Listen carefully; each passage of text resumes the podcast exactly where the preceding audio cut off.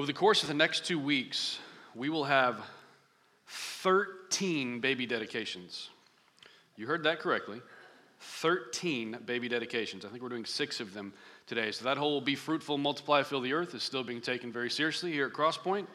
And we are uh, having a lot of baby dedications because of it this week and next week. Given our context of the baby dedications and the fact that we've been in Ephesians 4, I thought it would be fitting to stop down for one Sunday, this Sunday in particular, and just consider further uh, something that was revealed in the verses we considered last week. So turn to Ephesians 4 if you're not already there.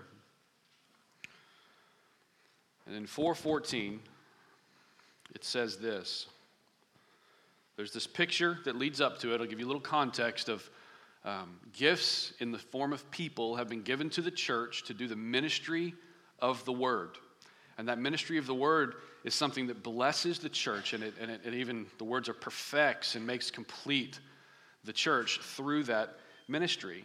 And it says in verse 14, so that we may no longer be children tossed to and fro by the waves and carried about by every wind of doctrine, by human cunning and by craftiness and deceitful schemes.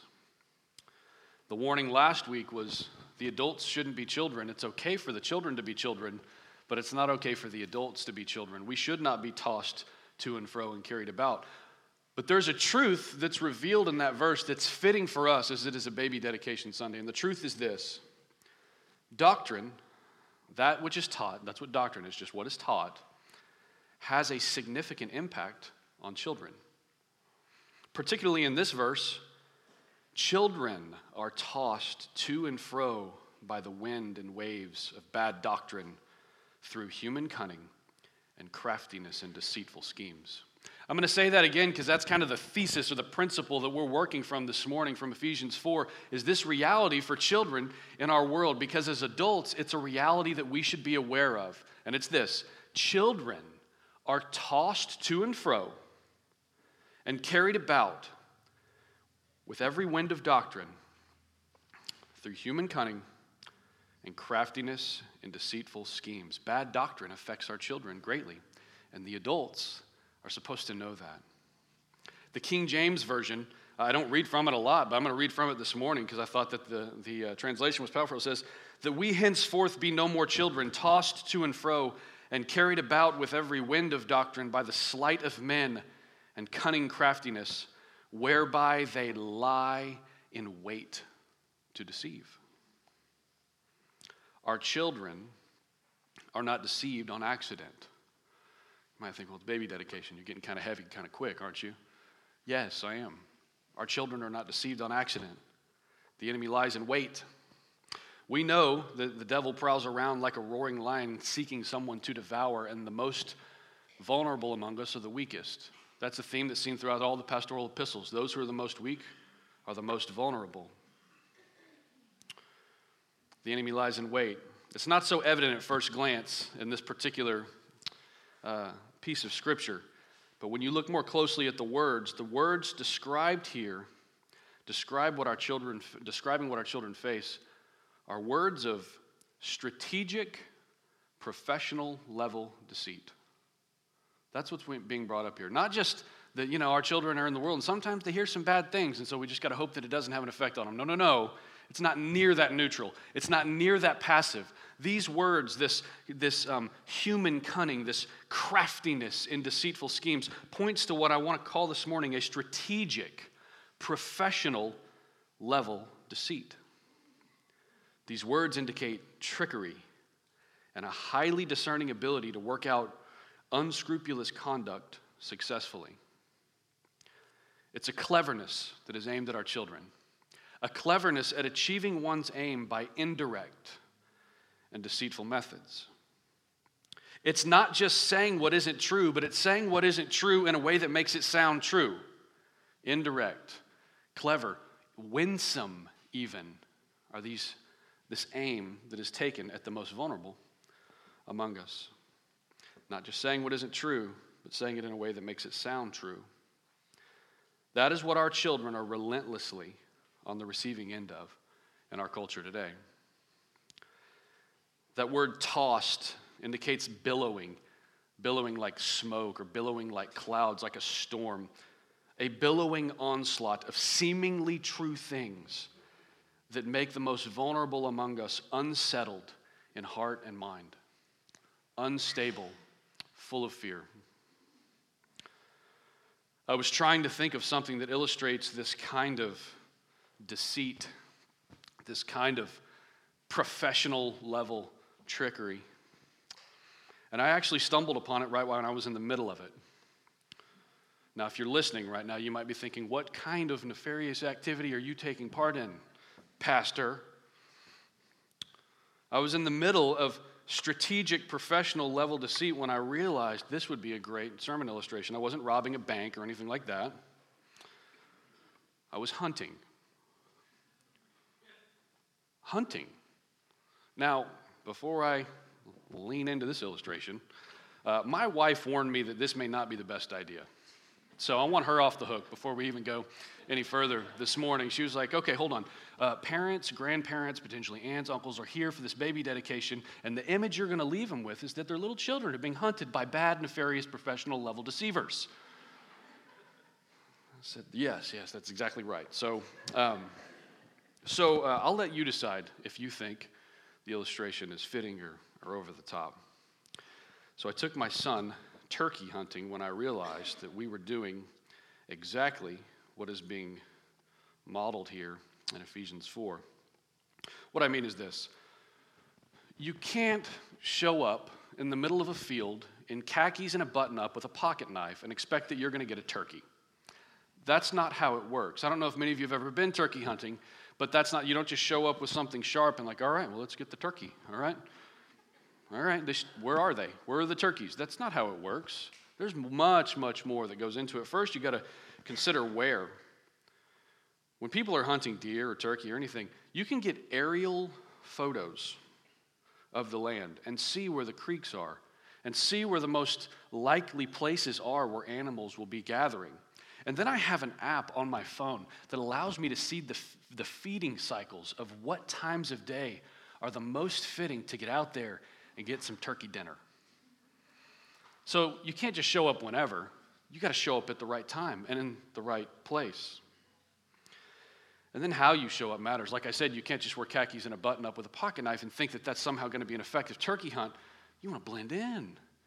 You don't want the turkeys to think that there's something wrong going on at all. You want to blend in, so you wear camo. You want to look like leaves and trees and branches because leaves and trees and branches don't freak turkeys out. So you want to look the part. You get out there quietly. You got to have the right tools. For me, 12 gauge shotgun, 3 inch turkey shot number four in there. It'll get it done. And then once you get out there, you're quiet. You don't want to make anyone upset. Then you put out your decoys. Fake turkeys on a stick that blow in the wind and bring these other turkeys in. Once all that's in place, the final step is finding a language that appeals to the turkey.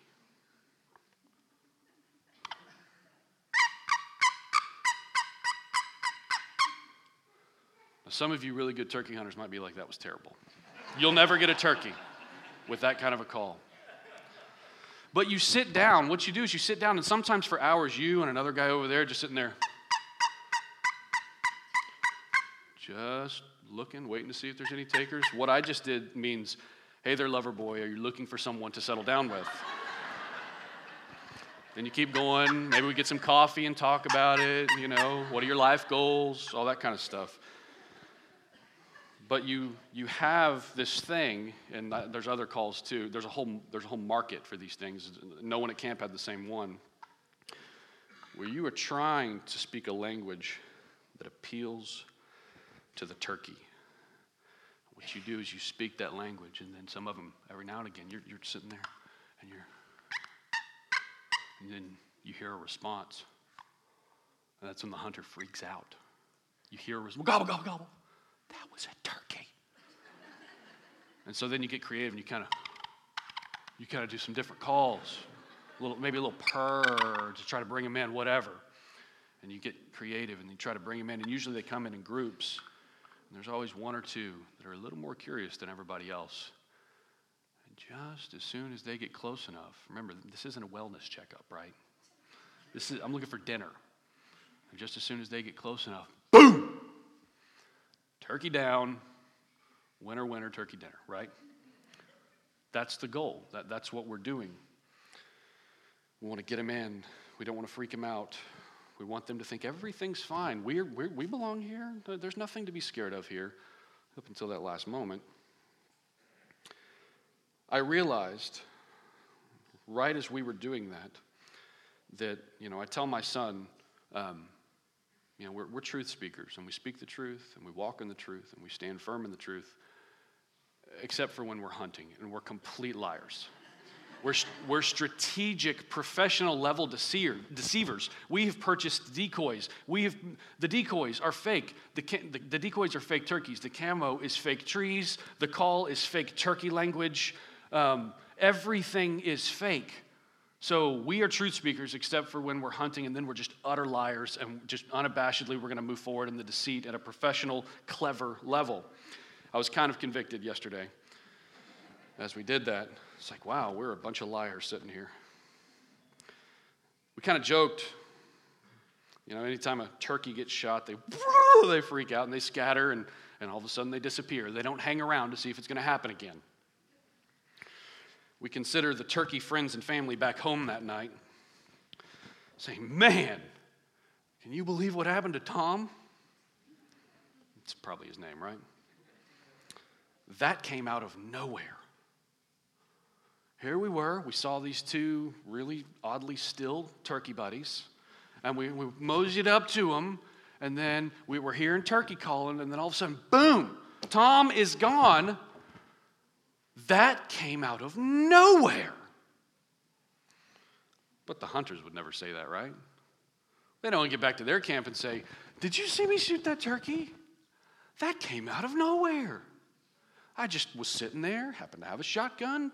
Turkey come, walks right up to me. That never happens. The hunters would never say that. Why? Because so much clever deceit and lying, frankly, went into the situation. But the turkeys didn't know about it. But the hunters were like, man, it worked. We were clever. We drew them in, and we won a turkey dinner. So, turning from a fairly ridiculous illustration to something a little more serious, my question is this How many times have we heard of a young person who's made a horrible decision, who's done what seems to be a 180, who's maybe renounced their faith, or maybe they've joined up with a community that only affirms one another? Or maybe they've welcomed some level of wickedness in their lives by simply calling it another name. Or maybe even they've decided to change their, their identity or change their gender, because apparently that's an option for everyone in our community. And family and friends sometimes sit around and say, Man, did you hear about so and so? That came out of nowhere. But it didn't. It didn't come out of nowhere. That's what we see in Ephesians 4 here. It didn't come out of left field. It didn't come out of nowhere. It came from the billowing, relentless onslaught of false doctrine delivered by clever, professional level deceivers who were winsome, who wanted to make them feel like there's nothing wrong here up until the moment they win them over to something that is false, away from God, away from the affections of God and affections somewhere else. It didn't just come out of nowhere. A lot goes into this scheming that is talked about, this human cunning, this craftiness in deceitful schemes that are mentioned in this verse. So, the question I have is we heard the turkey language so marvelously uh, shared with you this morning. What might be some of the language that our children hear that is appealing? What might be some of the language that our children hear that, that they'll hear it in a clever way, from a winsome person, obviously, and they hear it and it's, it's not true, but it's presented in a way that sounds really true. What might be some of the language that our children are hearing that would draw them away from the Lord? In 2016, just 10 months ago, the president, Barna's president, Barna is an organization that does a lot of research and has a lot of, um, they'll, they'll do statements and see who agrees with the statement, who disagrees with the statement. And he contends that research indicates that a new brand of morality has evolved in America. He insists that Christianity has for the most part been removed as the culture's moral norm and replaced with a new moral code, which he says has six important points. And so, if we look at these six important points, you might, why would we look at a moral code? Well, out of the overflow of the heart, the mouth speaks. So, if these are the main points of the new moral code in our country, um, then we can learn a lot about the kind of deceit that's being given to our children through these six details. So, detail number one is this the best way of finding yourself is by looking within yourself. 91% of the American culture outside of the church agrees that the best way of finding yourself is by looking within yourself. Interestingly, that the, interesting that the first one right out the gate attacks identity, and it's void of anything having to do with God. If you want to find yourself, just look down deep inside 91%. Now, you might be thinking, 91%, but that's, that's those pagans outside of the church, right? That's those wayward ones. That's those who, who don't know God. Inside of the church, the number's 76%. Do you hear that? Those who have a church home, a Christian church home in our country, 76%, over three fourths, would say the best way to find yourself is by looking down within yourself. The second one is that people should not criticize someone else's life choices. That is part of the moral code of our country. And those outside of the church, 89% agree with it. And inside of the church, 76%, more than three fourths, would say people should not criticize someone else's life choices. I mean, I hope you're sitting there thinking, what about being created in the image of God? What about being our brother's keeper? What about accountability? Because that's what you should be thinking as believers, but apparently over three fourths aren't. Number three is that to be fulfilled in life, you should pursue the things you desire most. Well, of course.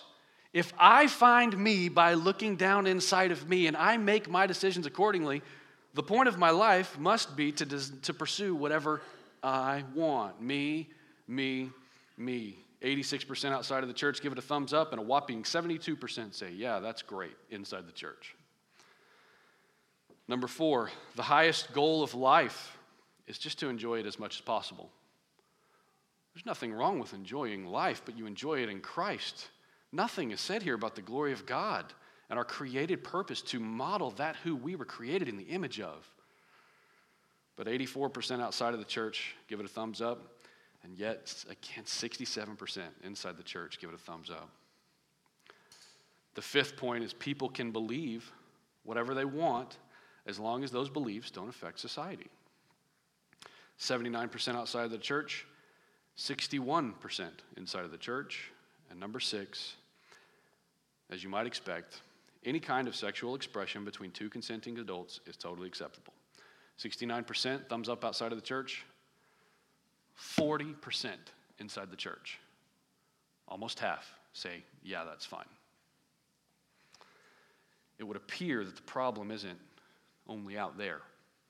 It would appear that there's false teaching that's made its way in to our churches in our time, the same way it did from every church that ever existed from the beginning of the New Testament church almost two, over 2,000 years ago. Over and over again in the pastoral epistles, stand firm in the truth. Watch out for the false teachers. They're deceivers. They're, they'll be in among you, and you won't even know they're there because they're wearing camo and they sound like you and they talk like you, but then they begin to present things in an untrue, in a, that are untrue in a way that makes it sound true. It is a problem in the church. It is a problem that believers are supposed to stand firmly against. Getting back to Ephesians 4, this is the wind of bad doctrine that creates waves for our children and waves for our young adults. These are the billows of wind that make waves for our children, resulting in instability and confusion we want to confuse you about your identity. We want to confuse you about where you came from. We want to confuse you about the point of life. We're going to do it in a way that makes it sound okay. It creates a world where our children have confusion when it comes to identity, which affects their friendships. I asked my 11 year old, I didn't ask her if I could share this, but I thought it was a wise answer on her part. I said, What's the hardest part about being 11? I asked her this week. She said, choosing the right thing to do and knowing who the right friends are to choose. And the reason that's hard for her is the same reason it's hard for you. I mean, in our country, you're born into a system where politically you choose one side and you're vilified by the other side. It's the same way with friendships and with kids. You choose this set of friends and you're kind of vilified by this set of friends because you're not over here because you got to be a part over here. And it's dizzying. Because a lot of kids who are vulnerable and have that childlike faith, which is so wonderful, they say, Why can't I be friends with more people? Well, because there's a, there's a message being presented that's divisive, that thrives on conflict, not resolving conflict, just creating more and more and more of it. So there's confusion in friendships, there's confusion in, in how you speak, there's confusion in what you laugh at, there's confusion in things that used to be so solid, things like gender. On top of that, I was talking to the staff trying to say, you know, what are y'all's kids? What are some of the things that first come to mind when you think about just this billowing false message that, that our kids are struggling with, that we have to regularly shepherd them for, through? And the, the realization came that everything is urgent. When you have that kind of a message, you get what you want when you want it. Everything is urgent and there's no delayed gratification. In this world, disagreeing is incriminating. They'll not tolerate your intolerance. Identity is attacked. The deep desire for affirmation results in a distaste and even disdain for discipline and correction. Can I talk to you about what you're doing? No, you cannot. I got mine, I know what I want, and I don't need to hear from you. Can I affirm you? Well, sure. Absolutely. Here's my Facebook page. Here's my Instagram account. Here's everything else. Affirm, affirm, like, like, like. But no discipline. There's a distaste and disdain for that. Can you hear the roar of the wind? That's the reality for our children. It's way different now than it even was 10 years ago, when it was different then than it was the 10 years before. The stuff you dealt with as a child, I mean, I was talking to someone this week, they're like, man, as a kid, I remember having to think, like, like, do I hang out with the jocks or the rednecks? Or do I wear this or that to school? Not do I want to be this or that. It's dizzying, and it's dizzying on purpose. The instability that is being created there is very intentional, and it is being done very, very cleverly? Can you hear the roar of the wind? Can you feel the unstable footing of being on a boat where waves crash like billows? Relentless, dizzying, fear inducing. What is happening? I don't understand my current reality here because I can't even tell um, truth from fiction. As we soberly consider the trials that await our children, I do want to be careful this morning. If I stopped there, this certainly wouldn't be the most encouraging baby dedication service you've been a part of let us be sure not to lose sight of our Lord. Our Lord, who cares more about your own children than you can ever even comprehend. Our Lord, who is perfect in every way, as is his love. Turn over to Matthew 18. We just got a couple little satellites that we're going to consider this morning. Matthew 18 is the first one. Verses 1 through 5 say this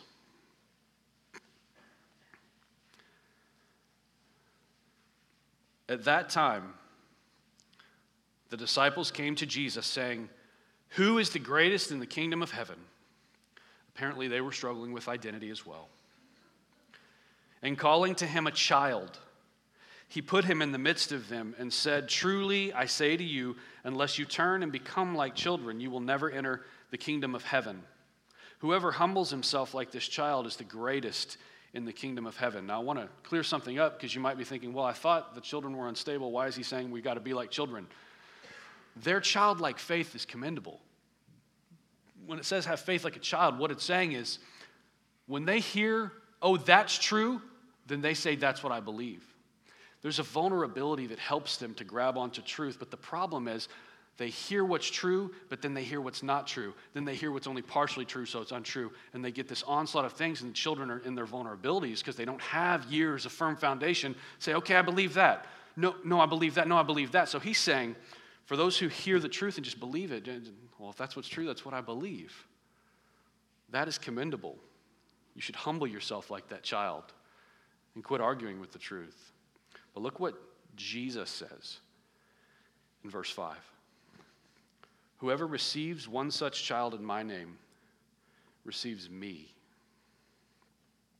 There's a pretty high priority put on receiving children. Allowing them in, giving them your time, giving them words of wisdom, giving them truth. You receive them. Jesus says, You receive me. And he goes on to say this But whoever causes one of these little ones who believe in me to sin, it would be better for him to have a great millstone fastened around his neck and to be drowned in the depth of the sea. This is what our God thinks about these skillful and clever deceivers. A millstone is literally a thousands of pound piece of rock that was used in mills to, to crush things. And they're saying, put that, not, not like a hundred pound rock, like thousands of pounds. It'd be better for those people, those skillful deceivers, those clever people who say untrue things in ways that make it sound true. Here's what I think about them I, the Lord, think it would be better for them to have that big stone put around their neck and drown in the sea. Why? Why does God think that? Because His love for His children who believe in Him is perfect and complete and lacking in nothing. The battle is not just for your children's attention, it's for their affections. The love of God is so profound and so perfect that the world wants to draw them away from that and say, No, you need this over here. No, no, no. It's not love if you can't make that choice. You come over here, you, you can make your choice over here. And it's a battle for their affections, not just for their attention. The love that God has for his children cannot be improved upon. There was never a day where God's love was greater than the previous day or where it's going to be greater tomorrow than it was today. It's always perfect. This is the same God who says, Let the little children come to me. The same God who is a father to the fatherless, who urges us not to hide but to tell the coming generation his great deeds because he cares for them before they're even born. The way the Psalms play out show that God cares for generations that are yet to come. When they get here, tell them my great deeds and tell them my commands. He calls children a heritage. He calls children a reward. He says that they're like arrows in the hand of a skilled warrior, blessing the family. Pure and undefiled religion is looking after widows and orphans, the most vulnerable among us. If you think that it is not important to watch after the most vulnerable among us, you do not understand the love of our great God. Children are a blessing. And here at Crosspoint, we have many of them. It does not matter if you are single and don't have kids. It does not matter if you are married and don't have kids. These children are your children. If I have five, you have five. And because of that, you are very blessed. Oh, uh, we got to see that this morning. As we're talking about this baby dedication, we talk about the things that our children are facing. These children are a blessing, they're a benefit. They're pleasing to the Lord. The Lord loves them in a way that isn't lacking in any way, and He models that for us. So you are very blessed here because there are lots of children here. And you have a great responsibility. That's kind of what a baby dedication Sunday is all about. First, understanding the situation, trying to bring clarity to the situation that can sometimes just be dizzying and confusing. And then understanding what we do. All of this wind and wave imagery that we hear in Ephesians 4 sounds a lot like Matthew 8. Turn over to Matthew 8, just a few pages before where you are currently. You know, Paul was writing this letter to the church in Ephesus, and he was a guy who was shipwrecked and had been on many unstable ships. And you would, you would think for sure that, that the illustration that he chose was because it was personal.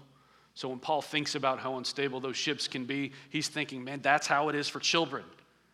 That's how it is when they get this onslaught of this just strategic professional level deceit. And then the language sounds, the wind and the waves and the fear sounds a lot like Matthew 8, verse 23. And when he got into the boat, his disciples followed him. And behold, there arose a great storm on the sea, so that the boat was being swamped by waves, a billowing of waves swamping the boat. But he was asleep. And they went and woke him up, saying, Save us, Lord! We are perishing. And he said to them, Why are you afraid O you of little faith. Then he rose, and look at what Jesus does in this moment that his children are freaking out, full of fear. He rose and rebuked the wind and the sea, and there was a great calm. And the men marveled, saying, What sort of man is this that even the winds and sea obey him?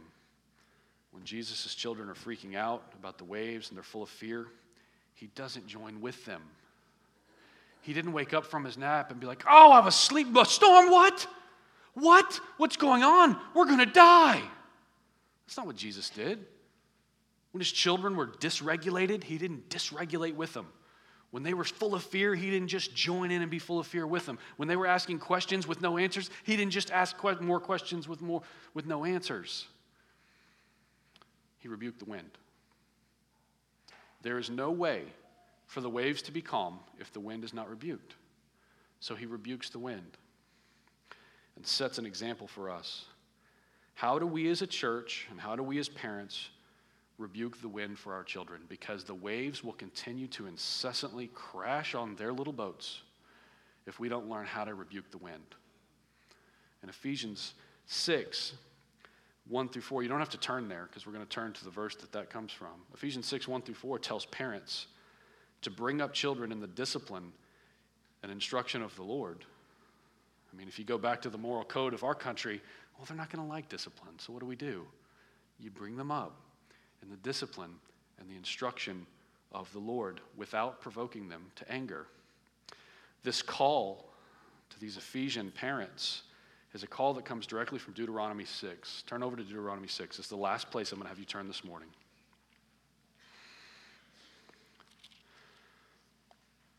We're trying to answer the question how do we as a church and as parents rebuke the wind for the stability of our children?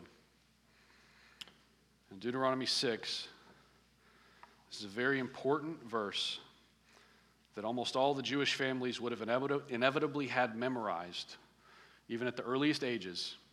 And verse 4 says this Hear, O Israel, the Lord our God, the Lord is one. You shall love the Lord your God with all your heart, with all your soul, and with all your might. And these words that I command you today shall be on your heart. And then it says, you shall teach them diligently to your children. Sometimes we don't understand why things should be handled diligently until we understand what the opposition is. I remember I had a job where I was being trained on a forklift. You have to be very, very careful, Mr. Scott. Don't do, keep the forks down when you're driving around. Don't drive around with the forks up. Be, you be diligent. Do not drive around with the forks up. I'm like, it's a forklift. I don't just drive I'm just going to pick stuff up. Calm down. Well, then I had the forks up because I wasn't being diligent, and I, I ran them right through a pallet of pure ammonia. Now, that is not the kind of thing that people like to just breathe in regularly. And I made a huge mess. And um, I wasn't allowed on the forklift for a little while after that. but the point is, they told me to be diligent about something, and I wasn't diligent because I didn't understand the threats. When we read in Deuteronomy 6, you shall teach them diligently, maybe we can gain some diligence by understanding this clever, deceitful way that our children are being targeted. Diligence makes more sense when you realize that there are billows and waves that aim to steal your child's affection and make them unstable. That will help us to be diligent. When you understand the threat, diligence makes more sense. So it says, You shall teach them diligently to your children, and shall talk of them when you sit in your house, when you walk by the way, when you lie down, and when you rise. You shall bind them as a sign on your, on your hand, and they shall be as frontlets between your eyes. You shall write them on the doorposts of your house and on your gates. As you love God, the commands of God should be everywhere for your children. There are so what this what this does is it paints a picture of all these teachable moments where you should, as the one who's called to be diligent, make the most of every teachable moment. As you lie down, as you rise. If you're sitting there watching something on TV that's inappropriate, make the most of the moment and explain why it's inappropriate and change the channel. Don't just let them continue to have waves crash on their little boats, making them unstable and stealing their affection. There's two application points, real simple. The first one is love God. For us to do what we're saying we're going to do at a baby dedication like this morning, you must love God.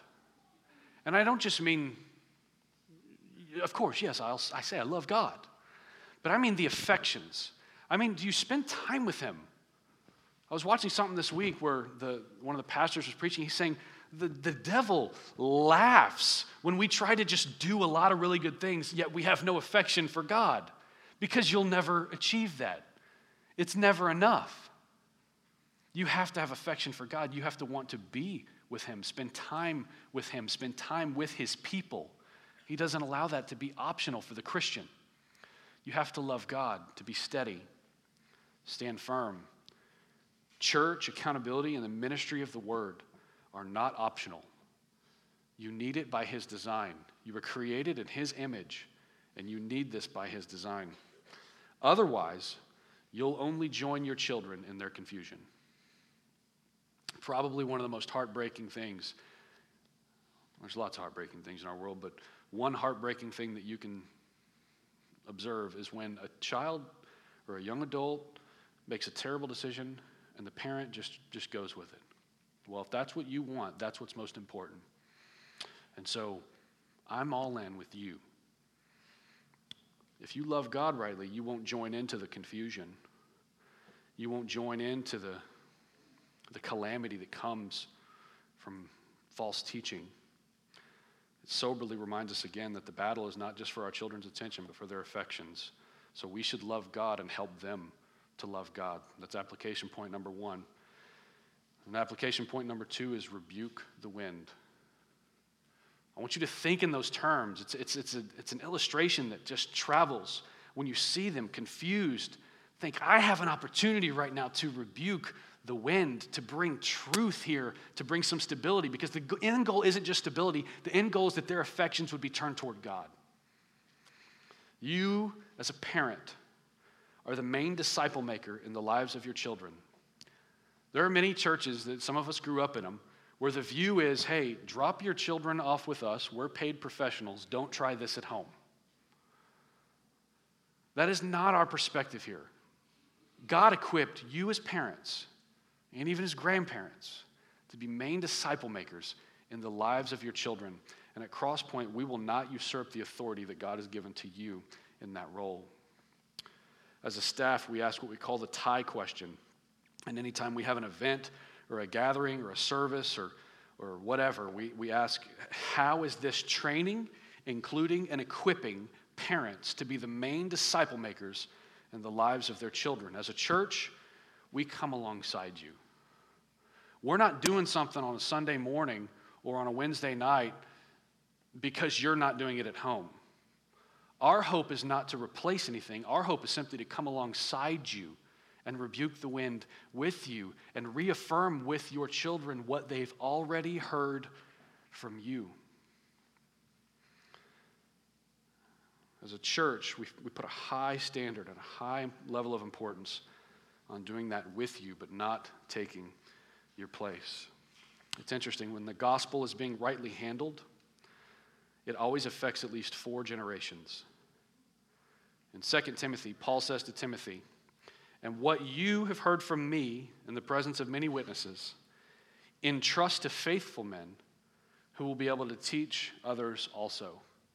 It's a short verse, but it just shows that Paul in this generation tells Timothy in this generation, What you have heard from me, you take this and you entrust it to faithful men who will do the same thing and teach and preach and share and shepherd, doing this ministry of the word. Four generations are always positively affected and brought, bringing more stability and more truth when the gospel is being rightly handled. Rebuke the wind. The voices of opposition have continued and will continue to roll like billows. We must take God seriously in diligently teaching our children the deeds and the commands that he has given to us. Like Paul with Timothy, we've been entrusted with something that, that doesn't terminate on us. We then entrust it to others, who will hopefully then entrust it to others. In doing so, we will bring stability and truth to hearts and minds that desperately need it. Let's pray.